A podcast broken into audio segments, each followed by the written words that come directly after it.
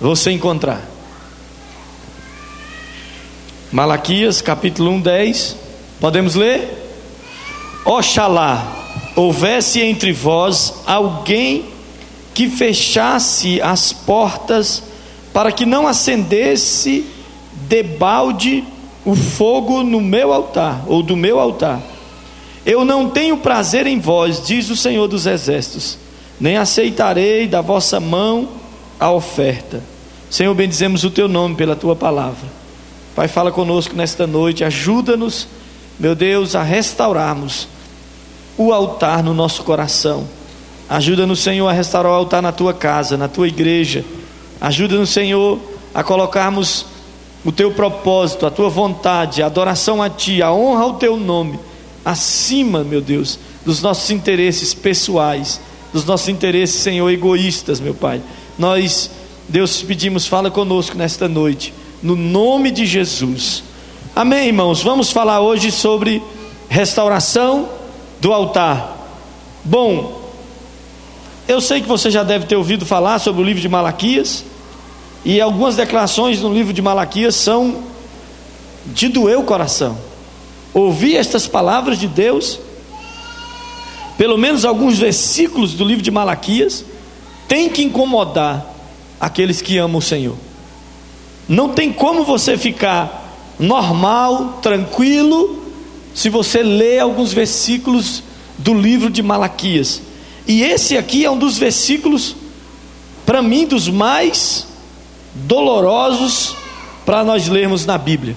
Na sua tradução talvez não está Oxalá, mas deve estar Tomara, que alguém fechasse a porta para que não acendesse o fogo, ou não acendesse sem valor o fogo no meu altar. O que, que está dizendo esse texto?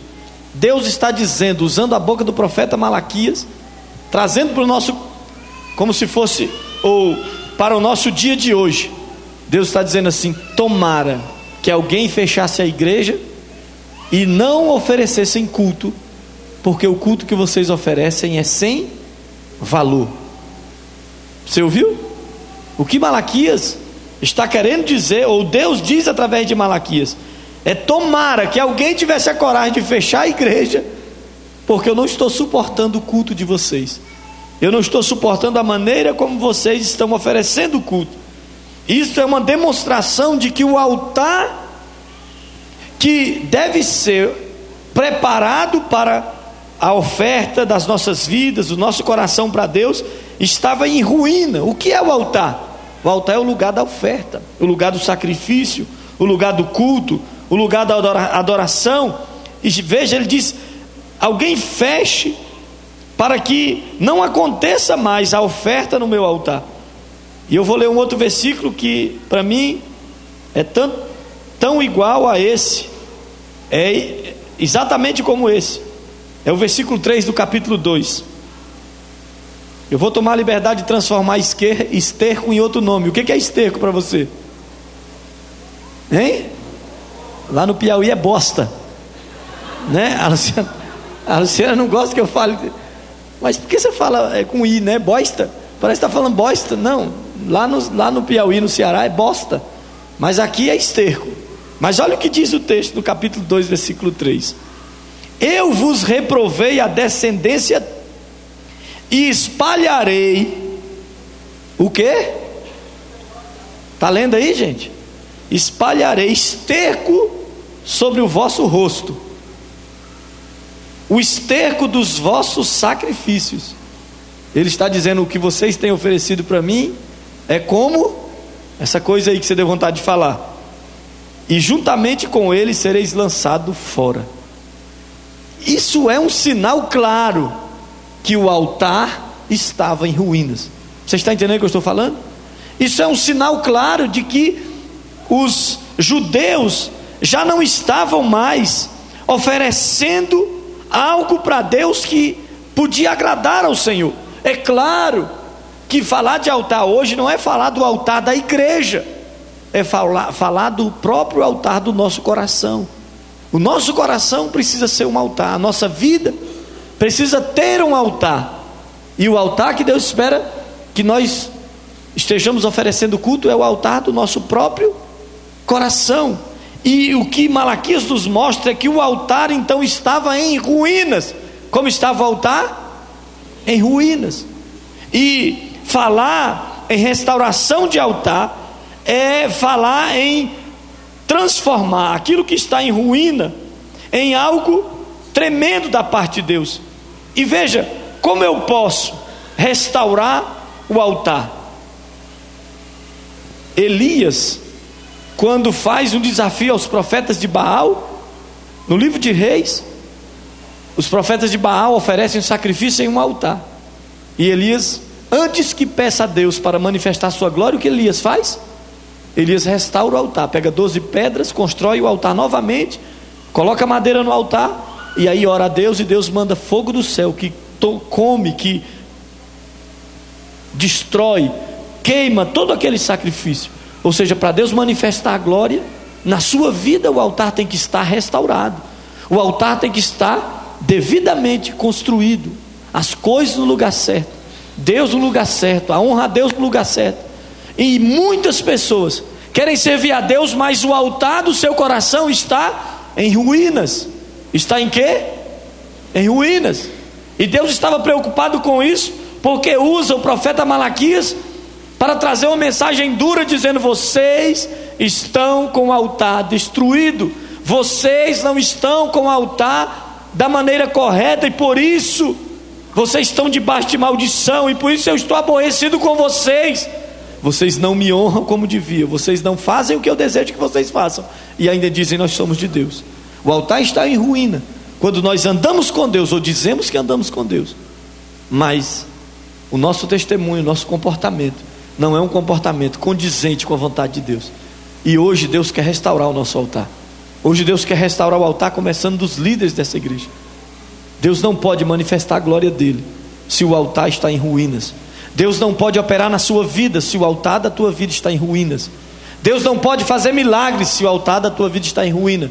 Deus não pode transformar a sua casa. Alguém aí deseja que Deus transforme sua família? Quem deseja que Deus transforme sua família? Ele não pode transformar sua família se o altar do seu coração estiver em ruínas. Ele não pode mudar sua família se ele não teve ainda a possibilidade de mudar você.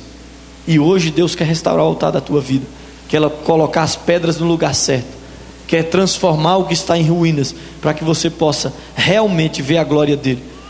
Você está entendendo? Desse próprio livro, eu tirei a palavra rema da minha vida. Desse próprio livro, eu tirei a palavra que rege a minha vida.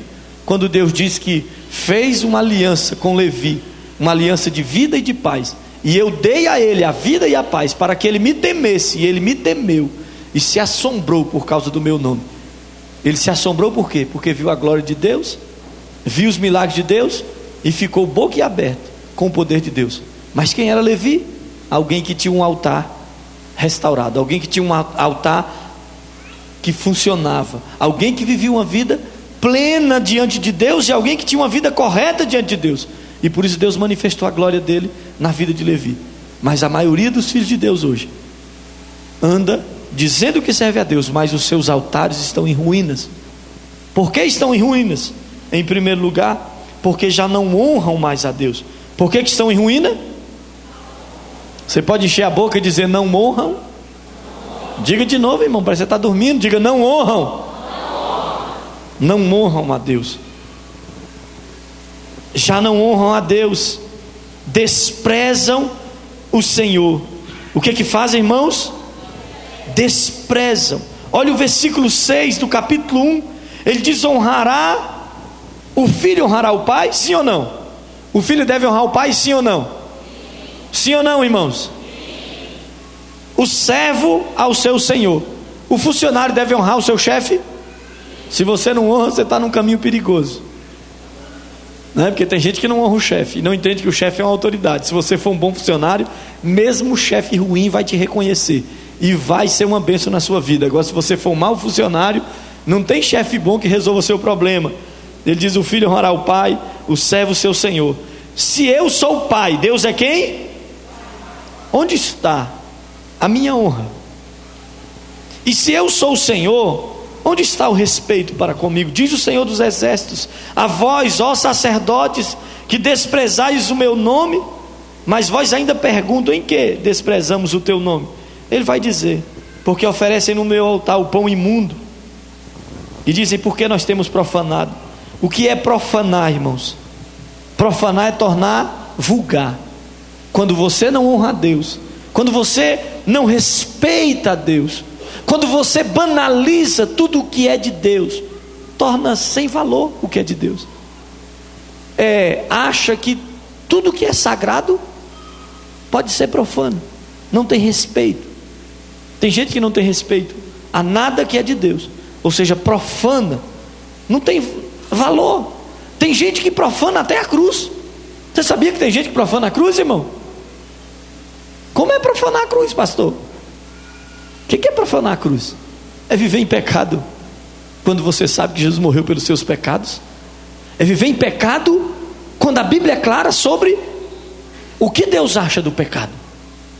Isso é vulgarizar o nome de Deus. Alguém gostaria que o seu nome fosse vulgarizado? Que todos, quando falassem o seu nome, rissem de você e achassem graça porque você se tornou alguém conhecido publicamente por alguma coisa errada que você fez? Você gostaria disso? Eu vi esses dias, ontem ou anteontem, o, o goleiro Barbosa, que defendeu o Brasil em 1950, e eu, se eu não me engano, já, foi, já faleceu, mas ele dando testemunho, dizendo que as pessoas passam anos e daqui a pouco esquecem dos seus erros. E ele diz: Pois eu já tenho mais de 50 anos e ninguém esqueceu do meu erro, ou do meu possível erro, que nem erro foi, porque tomei um gol que o Brasil deixou de ser campeão e o Uruguai foi campeão em 1950, e onde eu vou, as pessoas nunca esquecem. Quer dizer, o nome dele ficou marcado como uma, vergonha, e ele se sentia envergonhado, e onde ia, as pessoas zombavam ou falavam mal dele porque ele foi o culpado, o Brasil perdeu alguma coisa. Mas às vezes nós fazemos isso com Deus, irmãos. O nome de Deus se torna pequeno, sem valor, quando nós vivemos da maneira incorreta, da maneira é, é, envolvidos pelo pecado, fazendo o que não devíamos, dando a Deus as sobras, e não é só sobra no, no que diz respeito a dinheiro, a oferta, a dízimo, não, irmão. Quando você dá a sobra do seu tempo para Deus, quando você dá a sobra do talento para Deus, o que, que você está fazendo? O que esses homens faziam. Ele diz: vocês profanam o meu nome. Vocês oferecem o imundo, o vil, o fraco, o sem valor. Quando o altar tem que ser restaurado, irmãos? Quando nós esquecemos de honrar Deus. O melhor do seu tempo tem sido dado para quem? Você está aí, irmão? O melhor do seu tempo tem sido dado para quem? O melhor dos seus talentos tem sido dado para quem? Se ele é pai, ele merece ser honrado. Você está ouvindo? O melhor das suas madrugadas você tem dado para quem? Quando tem o UFC para quem gosta, a gente fica até 3, 4 horas da manhã vendo a luta. Ficamos ou não ficamos, homens? Ficamos até sendo enganados pela Rede Globo que diz que a luta é ao vivo. Não sei que vivo é aquele. Porque quando eu posso lá em casa o canal Combate, que eu alugo né, algumas temporadas, eu descubro que quando a luta já terminou, a Globo está falando que vai começar. E tem gente que fica até de madrugada para ver luta fora do horário, pensando que é ao vivo. E quando disse, vamos para a igreja, uma semaninha, em 52 semanas do ano, você diz, eu não, né? Eu não. Deus é Pai e Ele merece o o que, irmão? O melhor. Tem gente que no trabalho é o melhor funcionário. Tem gente aqui que é excelente, nem levanta a mão. Melhor funcionário, o patrão sempre te elogia. Tem gente que aqui na escola só tira 10, quando não tira 11. E para Deus? Zero. Porque não tem tempo para Deus, não usa os talentos para Deus. E isso é profanar o nome de Deus. Deus disse: vocês estão com o altar em ruínas, porque vocês não dão ao Pai o que é devido ao Pai. Agora, Para o pai de vocês, vocês dão honra. Para o, o, o, o, patrão de vocês, vocês dão honra. Para o governador, vocês dão honra. Porque se o governador viesse aqui hoje, tava, não, tinha, não cabia. Cabia? Mesmo o Agnello, né, irmãos? Só Jesus na causa. Mesmo o Agnello. Se eu dissesse que o Agnello estava aqui hoje e vinha assistir o culto aqui, como é que faria? Primeiro você estava até com a roupa melhor, estava ou não estava? Tem gente que até ia pentear o cabelo, né? Porque não pendeu o cabelo, né? Tem gente que ia botar o melhor terno, tem gente que ia chamar os amigos, tem gente que ia chamar os discípulos, tem gente que ia chamar a família, os vizinhos, ia dizer o Aguilelo está lá na igreja hoje. Mas Deus está todo dia aqui. E às vezes a gente não dá honra para Deus. Você está entendendo? Não reconhecemos a Deus e não damos a Deus o que é devido para Deus. Cansam a Deus dando o resto. Você quer cansar a Deus? Se alguém quer cansar a Deus, irmão, tem uma maneira terrível e algo que cansa Deus, se é que Deus pode cansar. Mas não tem hora que o menino cansa você, tem ou não tem? Faz uma coisa errada, eu estou cansado dessa sua atitude, é ou não é? E o que, que você faz normalmente? Cansei do que você faz. Disciplina, não é? Deus também cansa da gente, irmãos. E olha quando ele cansa. Eu anotei Malaquias 1, é de é 13 e 14. Ele diz assim: E dizeis também, que canseira e o lançaste a desprezo. Diz o Senhor dos Exércitos: Vós ofereceis o roubado, o coxo, o maldito, o doente, assim trazeis a oferta. Aceitaria a oferta da vossa mão? Então, ele está dizendo: Vocês me cansam. Vocês fazem o que? Me cansam. Cansam a Deus com o que vocês oferecem. Vocês estão me cansando com a atitude de vocês. Eu troquei a anotação do versículo aqui, até o final eu descubro qual é o versículo. Não é esse que está anotado aí, não. Não anota porque está errado. Eu na digitação troquei o versículo. Vou encontrar aqui ele para passar para vocês. Amém? Que diz que Deus diz: vocês estão me cansando. Vocês estão o quê? Cansando, cansando quando oferecem coisas ruins para Deus, cansando quando não dão para Deus aquilo que Deus espera que nós estejamos entregando para Ele, cansando quando não damos a Deus as coisas que realmente devíamos dar. E Deus diz: vocês estão em ruínas. Quando precisamos restaurar o altar? Quando já não damos honra. Pergunta para quem está do seu lado: você tem honrado a Deus como devia honrar? Não aguarde resposta, responda você mesmo.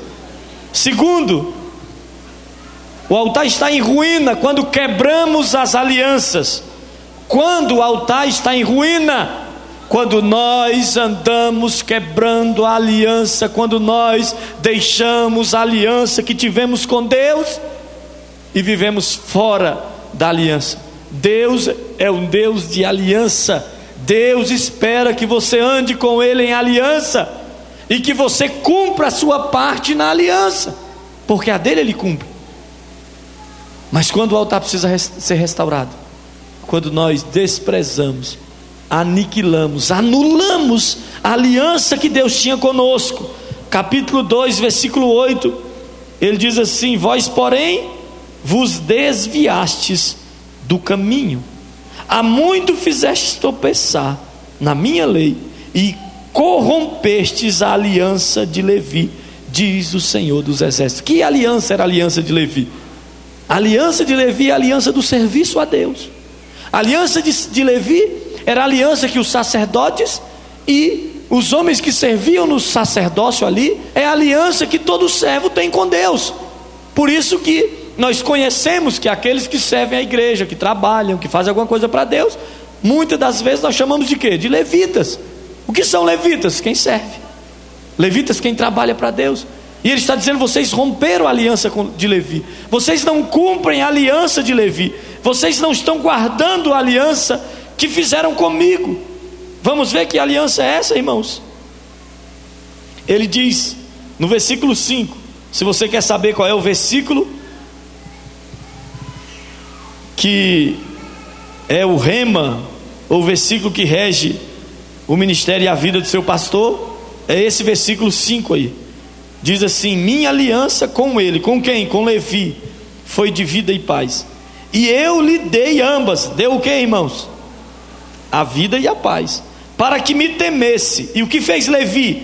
Ele me temeu e se assombrou por causa do meu nome. Qual era a aliança que Deus tinha com seus filhos desde o princípio? Qual era a aliança que Deus fez com Abraão, com Isaac, com Jacó e depois com seus filhos? E um deles, o filho de Jacó, que Deus mudou o nome para Israel, um dos filhos de Jacó, você sabe qual é o nome, né? Levi. E com esse grupo, esse, essa tribo, Deus fez uma aliança. Que aliança? Deus disse: Eu vou dar a vocês vida e paz. Para quê? Para que vocês me temam. Para que, que Deus dá vida e paz? Para que, que Deus dá vida e paz, irmãos? para que você o tema, para que você o considere, para que você o respeite. E ele dizia: Eu dei, e ele recebeu a vida e paz, e ele me temeu, e eu pude glorificar o meu nome na vida dele. Olha que coisa interessante. Ele diz que o que é aliança? Qual é a, qual é a nossa parte na aliança? Eu tomei aqui algo que ele diz sobre como eles estavam. Ele diz: a lei da verdade estava na sua boca. Na boca de quem? Na boca de Levi. O que é andar em aliança com Deus? Você sabe o que é andar em aliança com Deus? É a palavra estar na sua boca. É a palavra está onde? Quem quer andar em aliança com Deus aí? Quem quer andar em aliança com Deus? Assim, eu quero andar em aliança com Deus. Então, o que é uma aliança com Deus? É isso que Deus espera de nós. Ele diz: Eu vou dar para vocês vida e paz. Quem quer vida e paz aí? Todo mundo quer vida e paz. Quer ou não quer? Todo mundo quer vida e paz. Diz, eu vou dar para vocês vida e paz. Mas deixa eu dizer qual é a parte de vocês na aliança. Então qual é a parte? Ele diz: a lei da verdade estava na boca dele, na boca de Levi. A primeira coisa para você andar em aliança com Deus é que a palavra esteja na sua boca. E a palavra só pode estar na boca se estiver no coração. Se você amar a palavra de Deus, se você crer na palavra de Deus e se você usar aquilo que Deus te ensinou para abençoar a sua vida. Onde tem que estar a palavra? Na nossa boca, está dizendo a linguagem. A boca fala daquilo que está cheio, o coração está dizendo, Levi, a linguagem dele, as coisas que ele conversava. O assunto de Levi era o que?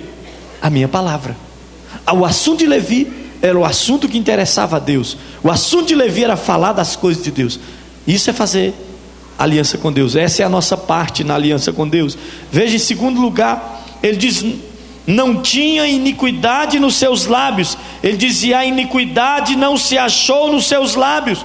O que é andar em aliança com Deus?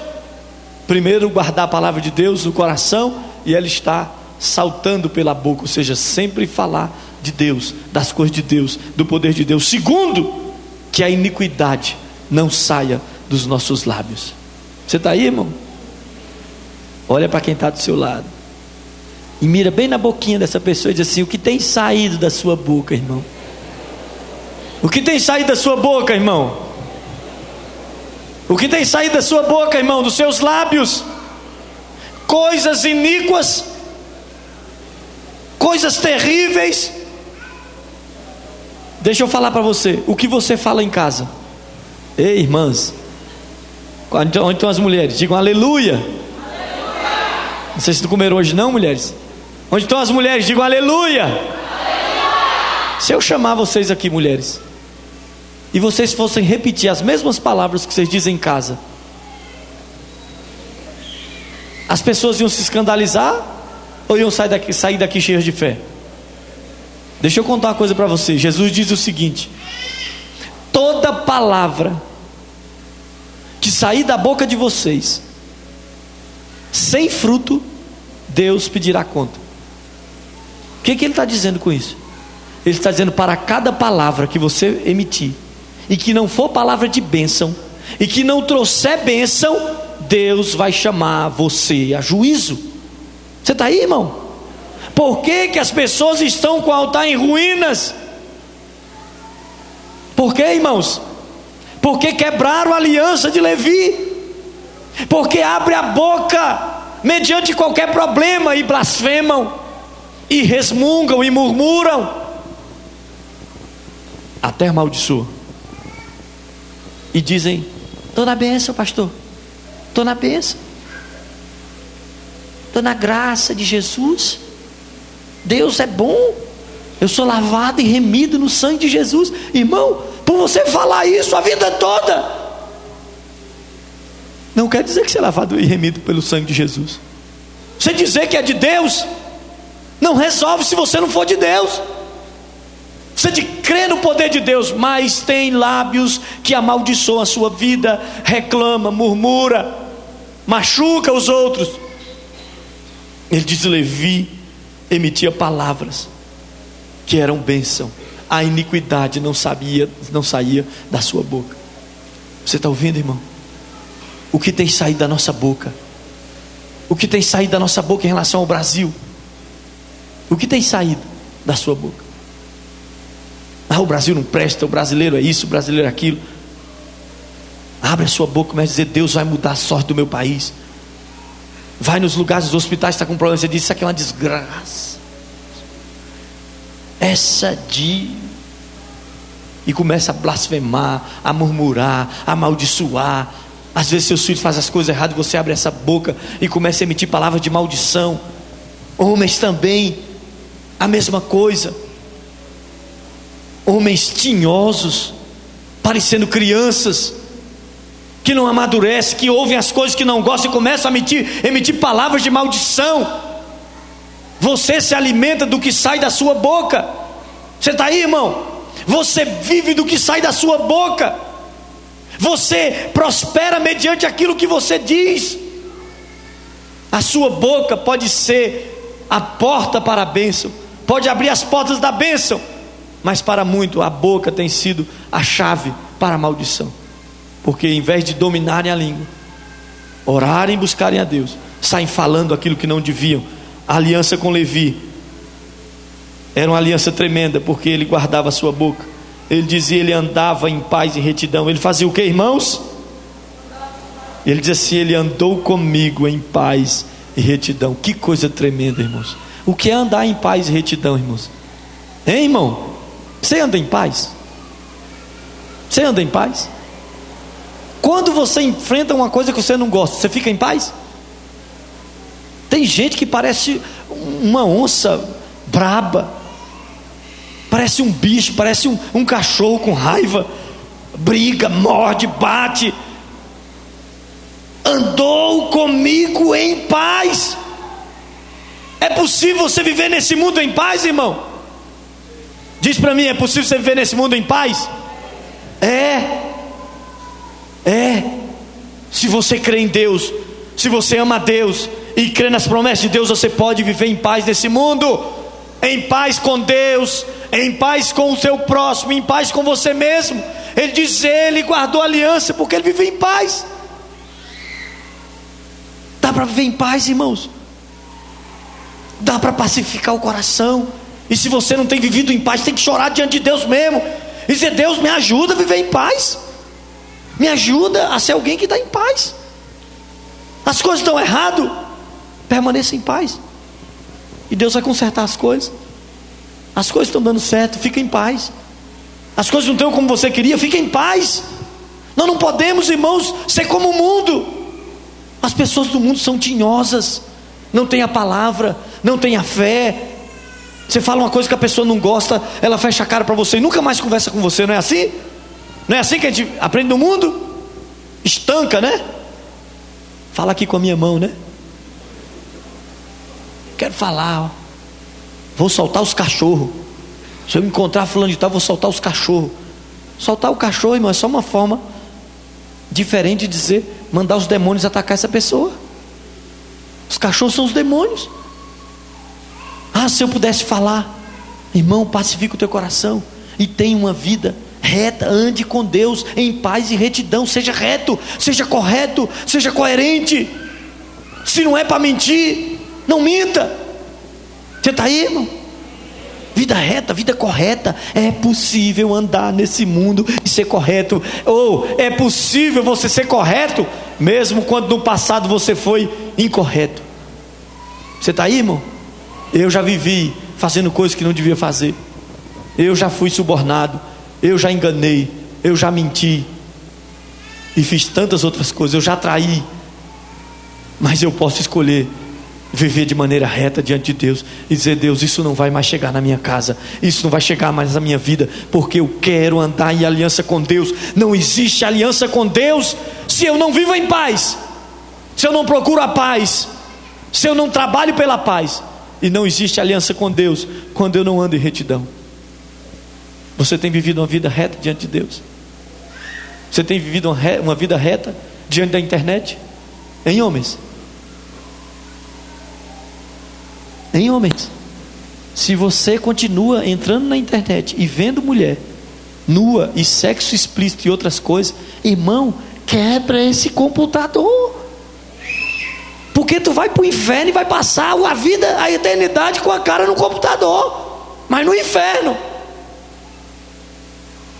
Se alguma coisa te machuca, te fere, te afasta de Deus, o que, que Jesus disse? Teu olho está fazendo você pecar, arranca o olho, meu filho.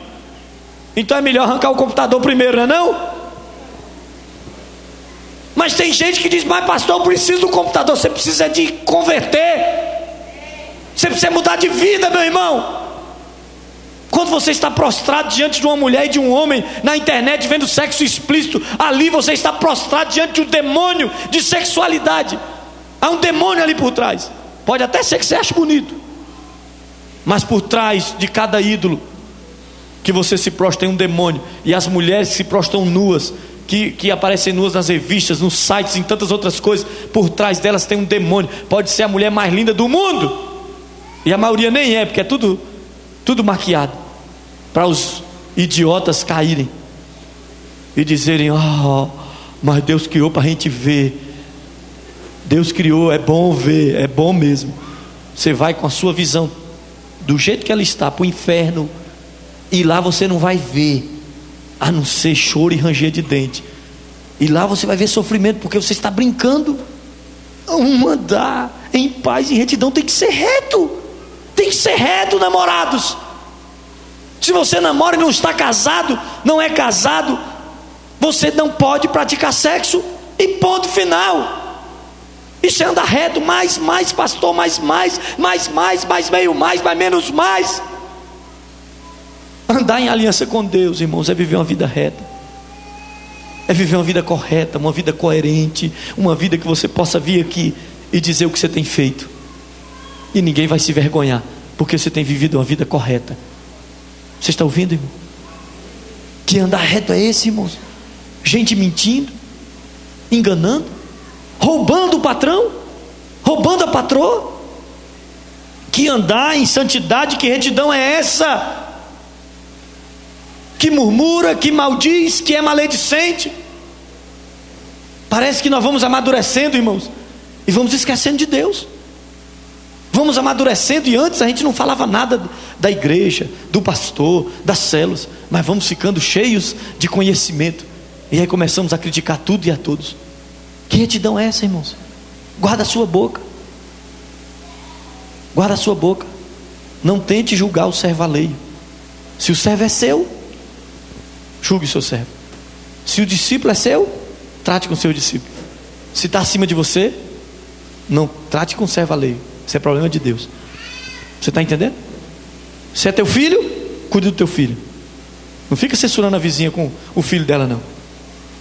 Não fica falando mal do filho da vizinha, não. Cuida do seu. Cuida do seu. Às vezes seu filho tá, não está usando droga porque não tem idade ainda. Está na igreja porque o seu obriga ele vir para a igreja. Porque pelo seu testemunho ele nunca vai vir para a igreja. Quando ele puder escolher. Aí você está dizendo, ah, o filho da vizinha, cachaceiro, drogado. Está vendo? Cuida do seu, irmão. Cuida do seu, não censura. Cuida da sua liderança, não censura o irmão, o, o líder de célula. Não censura o Matusalém. Não, não censura, não. Não fica falando besteira, não. Esse irmão aí é puxa-saco. Esse irmão é isso, esse irmão é aquilo. Cuida da sua vida. Cuida de você, seja reto, tenha um andar reto diante de Deus. Eu não censuro ninguém, não me importo com ninguém, não reclamo de ninguém, vejo o pastor prosperando, seja quem for. Vejo alguém prosperando. Veja alguém caindo em pecado. Ah, eu não caí, não. Senhor, tenha misericórdia de mim. Não me deixa cair em tentação. Se você está em pé, cuide para que não. Então cuida da sua vida. Cuida do que é seu. Cuida do seu coração, anda de uma, de maneira reta e você vai ver a glória de Deus. Você vai se assombrar com o poder de Deus, mas se andar uma vida reta, o altar tem que ser restaurado. Quando nós não nos importamos, através do nosso testemunho de abençoar os outros, aqui no Velho Testamento, lá no remoto, nos remotos anos do Velho Testamento, quando não tinha pregação de evangelho, já tinha alguém preocupado em influenciar pessoas, em mudar vidas e em tirar pessoas da iniquidade. Você está entendendo? Tem gente que vive a vida toda só empurrando pessoas para a iniquidade. Está na porta da igreja, o irmão fala: Eu não sei se eu gostei dessa igreja. Ele fala: Eu também não. O irmão chega e fala assim: Ah, semana passada, eu lembro de uma história aqui das coisas mais terríveis que eu já ouvi de um crente numa igreja. Alguém disse, chegou numa pessoa e disse assim: é, Semana passada uma pessoa passou por mim e não me cumprimentou e eu fiquei chateado com ela. Aí alguém abriu o bocão, sabe aqueles filho do cão? Bem-vindo à Igreja Batista Restauração. Falei, esse cão que está no coro desse cabo, rapaz. Já não estou nem vendo uma pessoa, estou vendo só demônio. Mas tem gente que é assim, empurra para a iniquidade, o outro chega perto e diz: Olha, eu não estou acreditando muito nesse negócio de célula, não. Ele diz: Eu também não. Eu também não. Ah, o pastor só fala de ganhar vida, ganhar vida, ganhar vida, ganhar vida. Eu também não gosto disso, não. Ah, que negócio é esse de, de fazer as coisas, é, vir orar de madrugada? O cara diz: Eu também não venho, não. Fica aí, morto, preguiçoso. Vai para sua casa, fica lá na sua casa dormindo. Esquece de Deus. Irmão, é o contrário.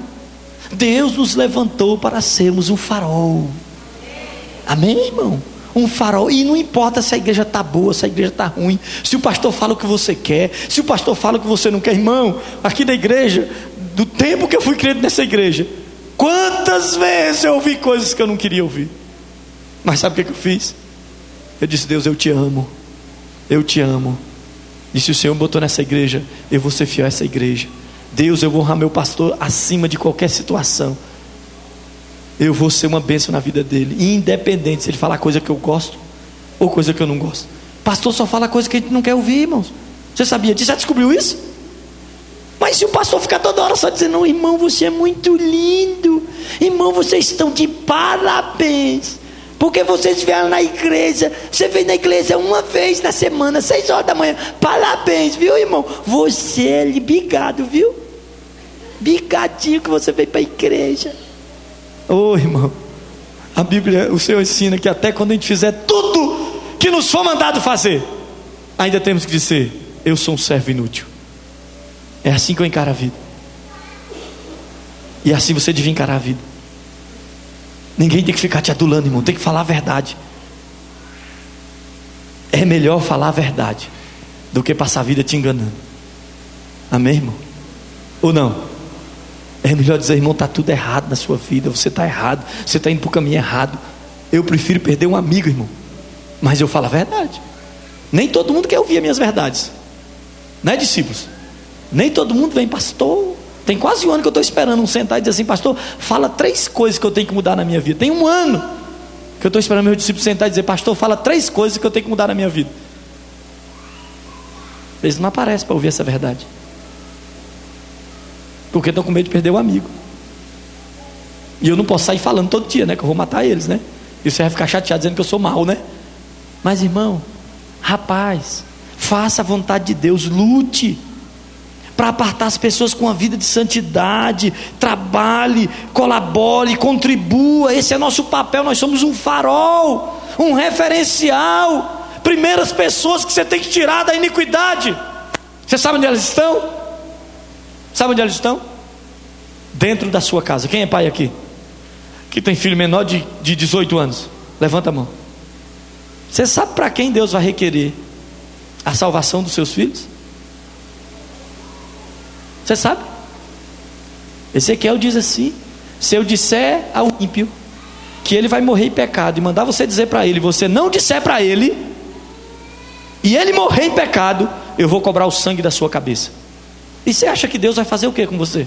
Se ele diz que você tem que ensinar o caminho para o seu filho. Ou se o teu filho entrar em algum descaminho, e ele estava debaixo do seu teto quando você já andava com Deus, Deus vai requerer isso de você. Você está aí, irmão? As primeiras ovelhas que você tem tirado da iniquidade é quem? Agora deixa eu fazer uma pergunta para você: quando seus filhos fizerem 18 anos, eles vão estar na igreja? Eu tenho ouvido por aí de várias crianças, jovens e pré-adolescentes da igreja, que só esperam fazer 17, 18 anos. Me perdoem, que vão dar isso aqui para a mãe, para o pai e para a igreja. Sabe por quê? Porque não ensina o caminho do Senhor. Eu escuto direto. Eu tenho uma lá em casa que ela conta tudo. Escandalizada. Pai, se o senhor visse o que fulano falou da mãe dele lá embaixo. Pelo amor, pai, eu fiquei escandalizado. Eu falei, calma, minha filha, não fica não. Tem misericórdia, ora por ele, ora por ela. Ô irmão, o papel de quem tem aliança com Deus está aqui, é o de Levi. Tirar muitos da iniquidade. O teu comportamento tira quem da iniquidade? Tua atitude leva os seus discípulos para onde? Seus discípulos têm saído da iniquidade ou cada dia têm entrado mais na iniquidade? As pessoas que estão perto de você, os seus filhos, sua esposa, seu esposo, mudam de vida, perto de você, sai da iniquidade. É esse o papel de quem tem aliança com Deus. Esse é o nosso papel, irmãos. Por que, que o altar tem que ser restaurado? Porque quebramos a aliança de Levi. Você está entendendo? Quebramos a aliança de Levi. Não, não nos importamos mais com as coisas de Deus, não nos importamos mais em ter a palavra na nossa boca, não nos importamos mais em não emitir palavras malignas, e parece que quando mais ficamos firmes na fé, mais a boca cresce, mais falamos o que não devíamos. Andamos em paz e retidão, temos uma vida reta, apartamos pessoas da iniquidade. Eu vou ficar por aqui, irmãos. Eu acho que vocês estão querendo ir embora para casa, não estão? Tem mais coisa para falar. Você quer ouvir, irmão? Hoje precisamos restaurar o altar. Quebrar a aliança de Levi, os sacerdotes e levitas, aqueles que estão na casa de Deus, aqueles que servem na casa de Deus. Sabe o que corta o coração, irmãos? É quando você vê um crente que fica ferido porque não tem uma posição na igreja. Sabe o que corta o coração, irmãos? É ver um, um filho de Deus que diz que é levita fazer as coisas para Deus de uma maneira desmazelada. Não se importar com Deus. Faz de qualquer jeito. Sabe como fazer? Tem instrução para fazer, porque nessa igreja nós instruímos as pessoas. Nós nos importamos em ensinar as pessoas. Mas corta o coração. Ver pessoas fazendo as coisas para Deus como se estivesse fazendo um favor. Sabe, fazer as coisas para Deus como se Ele não tivesse valor. E às vezes, julgando os outros, dizendo: você faz porque você é pastor. Não, irmãos, eu não nasci pastor. Eu não nasci pastor. Eu nasci aqui nessa igreja para fé. Eu era um Zé Ninguém. Já, já nasci com o nome de Zé, meu pai já botou o nome de Zé. Era um Zé Ninguém. Mas sempre amei a casa do meu pai. Sempre amei fazer a obra de Deus. E nunca fiz a obra de Deus por causa de algum benefício que eu possa ter. E por isso eu já tive muitos benefícios. Deus já me deu muita coisa. A maioria delas quando eu não estava pastoreando. Mas eu sei que Deus ainda vai me dar quando pastor. Mas não é porque eu estou aqui atrás de nada, irmão. É porque eu amo fazer a obra de Deus. Eu não preciso de um centavo para fazer a obra de Deus. Nunca precisei. Nunca necessitei de um centavo para fazer a obra de Deus. Sabe por quê? Porque eu amo servir ao meu Deus. Ele me salvou. Eu sou escravo da orelha furada. Nada, nada meu é meu mesmo. Nada meu é meu. Eu não preciso de nada. Nada. Eu preciso agradar o meu Pai. Mas a gente faz as coisas para Deus, parece que fazemos, estamos fazendo um favor. Parece que Deus é um qualquer, um inútil. Um Deus, sabe aqueles deuses que não valem nada? Que até você com sua força destrói esse Deus? Não é assim que devemos fazer. Ele diz que o sacerdote tem que guardar o conhecimento. E a boca deles, da boca deles, as pessoas devem buscar a instrução.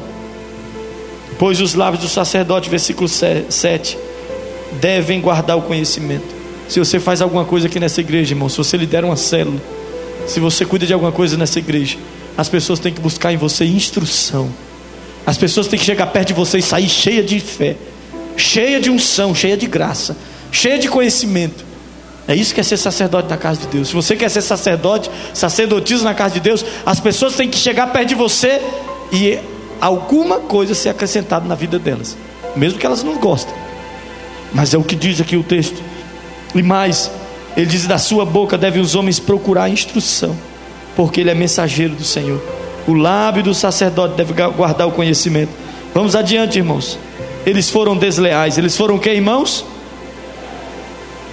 Veja o capítulo 2, versículo 10, ele diz: Não temos nós todos o mesmo Pai? Temos o mesmo Pai ou não, irmãos? Não nos criou o mesmo Deus?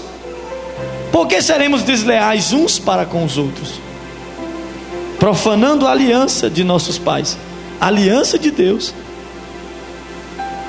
é quebrada.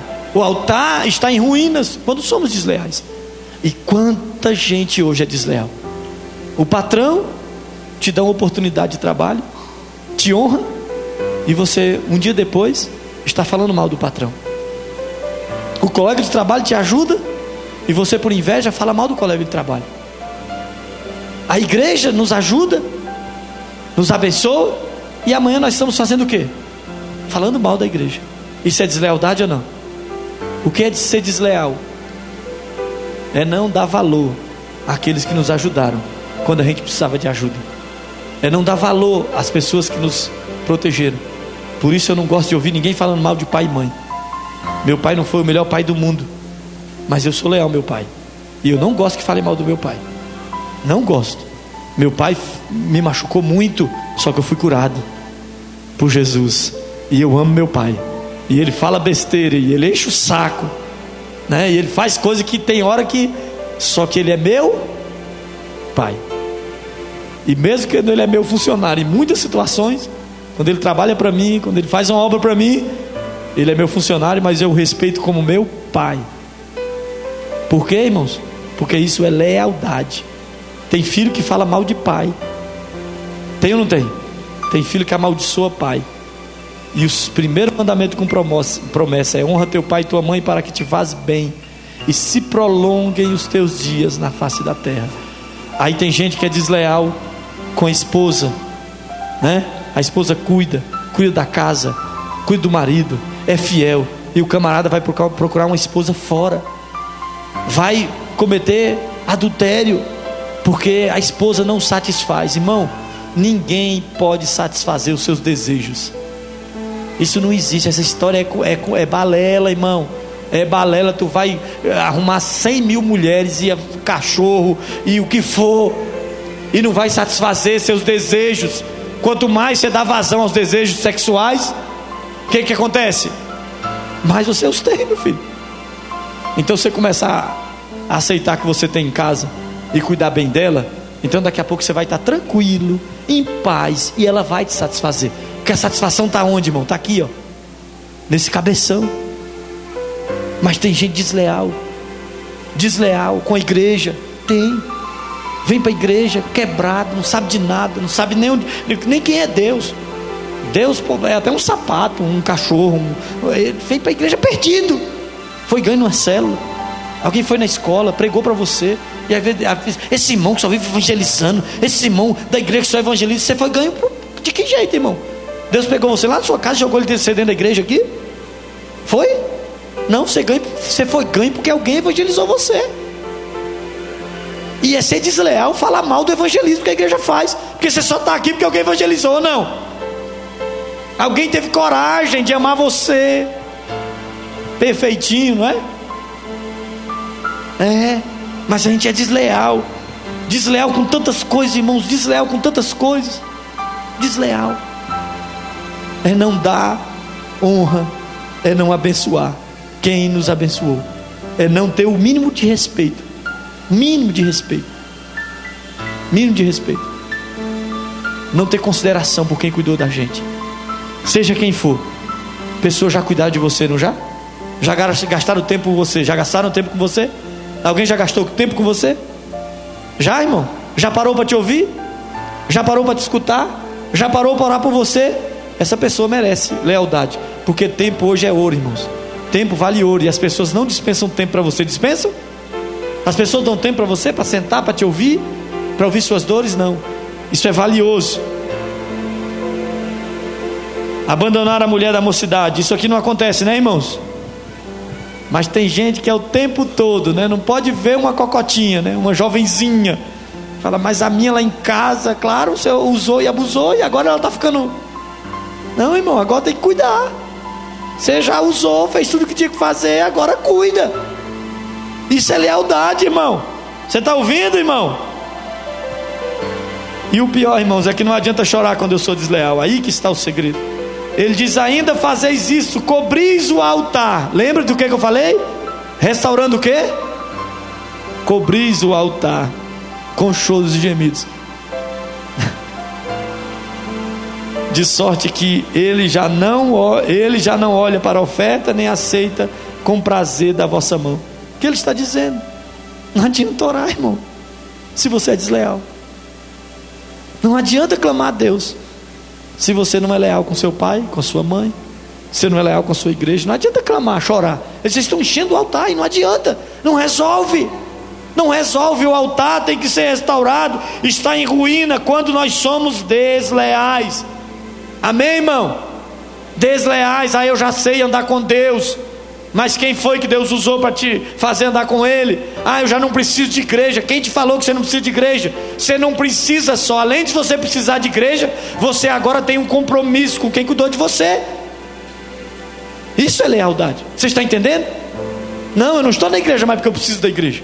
Chega um tempo que a gente, olhando humanamente, diz: não preciso de igreja. Não, agora eu vou gastar minha vida, porque alguém gastou a vida para me salvar. E pode ser que alguém passou anos, irmão, trabalhando para você ser salvo, anos treinando para tocar o seu coração, para ser usado por Deus, anos orando para que o Espírito Santo falasse com você, anos chorando por você. E aí você está independente, eu não preciso mais de igreja. Não, irmão, você precisa ser leal. E tem que ser restaurado altar quando eu não sou leal. Amém, irmãos? Tomaram o que era de Deus. Eu não preciso falar sobre isso, né, irmãos? Porque o altar estava em ruína, porque eles tomaram o que era de Deus. Capítulo 3, versículo 9. Versículo 8, ele diz: Roubará o homem a Deus, todavia vós me roubais. Em que roubamos? Em que me roubar? Em, e pega e dizeis: Em que te roubamos? É muita cara de pau, né, irmãos? Ele diz: Vocês tomaram o que é meu, e fazem com tal tal naturalidade que diz: Senhor, em que nós te roubamos? Roubamos do que é de Deus. Quem é de Deus aqui? Você é de Deus? Quem é de Deus aqui? Levanta a mão, Senhor, eu sou de Deus. Quem é de Deus? Levanta a mão, diga eu sou de Deus. Então eu vou te contar uma notícia. Se você é de Deus, 10% do que entra no teu bolso não é seu. É de Deus como você é. E quando você não devolve, você está com o altar quebrado, com o altar em ruínas. Por quê? Porque dízimo é reconhecimento da bênção de Deus na minha vida. Quem dizima, reconhece a bênção de Deus na sua vida. Quem dizima está dizendo, Deus, eu te agradeço, porque o Senhor tem guardado as minhas finanças, tem me feito prosperar. Então eu posso trazer esses 10% para o Senhor, porque o Senhor tem me feito prosperar. Quem dizima reconhece a autoridade de Deus. Quem dá primícias reconhece a autoridade do sacerdote. Então isso é o que? Honra. Quem honra a Deus, dá dízimo. Quem honra a Deus aqui? Quem honra a Deus dizima, irmão. Quem honra o sacerdote faz o quê? Dá primícias. Não sou eu que digo, é que a Bíblia diz. Mas ele diz: vocês estão me roubando. Estão dizendo: nós não estamos roubando, Deus. Claro que estão. E ele diz: vocês estão amaldiçoados. Com maldições sois amaldiçoados, porque me roubais. Vós, a nação toda. Por que, que o altar de Israel estava em ruínas, irmãos? Por quê? Porque deixaram de honrar a Deus. Porque, irmãos, você pode falar comigo? Deixaram de honrar Deus? Por que, que o altar estava em ruínas? Primeira coisa, deixaram de honrar Deus. Segunda coisa, quebraram a aliança. Fizeram o quê? Quebraram a aliança. Terceira coisa, tornaram-se desleais. Quarta coisa, tomaram o que é de Deus para eles. Isso é sinal de, de altar em ruínas. E se o altar está em ruína, Deus não pode manifestar a glória dele. Deus não pode mudar a sua vida, irmão. Deus não trabalha nas estruturas humanas. Deus tem princípios. Quer ser abençoado? Siga os princípios de Deus. Se não seguir, não tem jeito, não tem meio termo. Você está entendendo? Provérbios, o autor de Provérbios chega a dizer que a oração de quem não guarda os mandamentos é para Deus uma abominação. É o que, irmão? A oração de quem não guarda os princípios de Deus, para Deus essa oração é abominável, é coisa que ele não quer ouvir, ele não quer ouvir, ele não deseja ouvir a oração de quem não guarda os seus princípios. Então a vida com Deus é uma vida por princípios. E qual é o princípio para a prosperidade? Um altar restaurado, um altar sem ruínas. E como altar?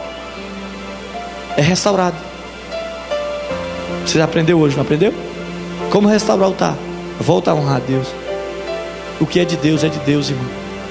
O que é de Deus é de Deus. Quando Deus te chamar, diga: Deus é um prazer. A próxima vez que a igreja tiver uma semana de oração às seis da manhã, ô oh, irmão, diga: é um prazer. Diga aí para Deus: é um prazer, Deus. É um prazer vir seis horas da manhã orar. Irmão, isso é prazeroso demais. É um prazer. Você tem que dizer isso para Deus e agir como se isso seja mesmo um prazer para você. Altar restaurado é restaurar a honra a Deus. Altar restaurado é o que? É restaurar a aliança com Deus, como Levi fez. Altar restaurado é ser leal a Deus, é ser leal às pessoas que te abençoam, é ser leal dentro de casa, é ser leal com as pessoas da sua casa, da sua família. Altar restaurado é dar o que é de Deus para Deus. Isso é altar restaurado. E eu tenho certeza que há pessoas aqui que precisam restaurar o altar diante de Deus. E eu quero te fazer um convite de vir à frente. Dizer, Deus, eu tenho que restaurar o meu altar. Se o altar não está restaurado, Deus não pode fazer nada. Se eu não tenho honrado a Deus, Deus não pode fazer nada. Deus não pode me abençoar. Veja esse livro de Malaquias, é um livro tão duro.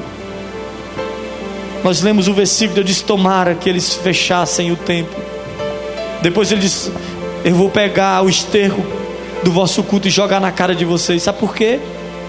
Porque eles diziam que serviam a Deus, mas tinham um altar em ruínas. Serviam a Deus, mas viviam em pecado. Serviam a Deus, mas não honravam a Deus. Serviam a Deus, mas não andavam em aliança com Deus. Não faziam as coisas que Deus esperava deles. Ô oh, irmão, isso não pode acontecer na nossa vida. Eu pedi para você ficar em pé ou não? Não, então eu vou pedir para você ficar em pé.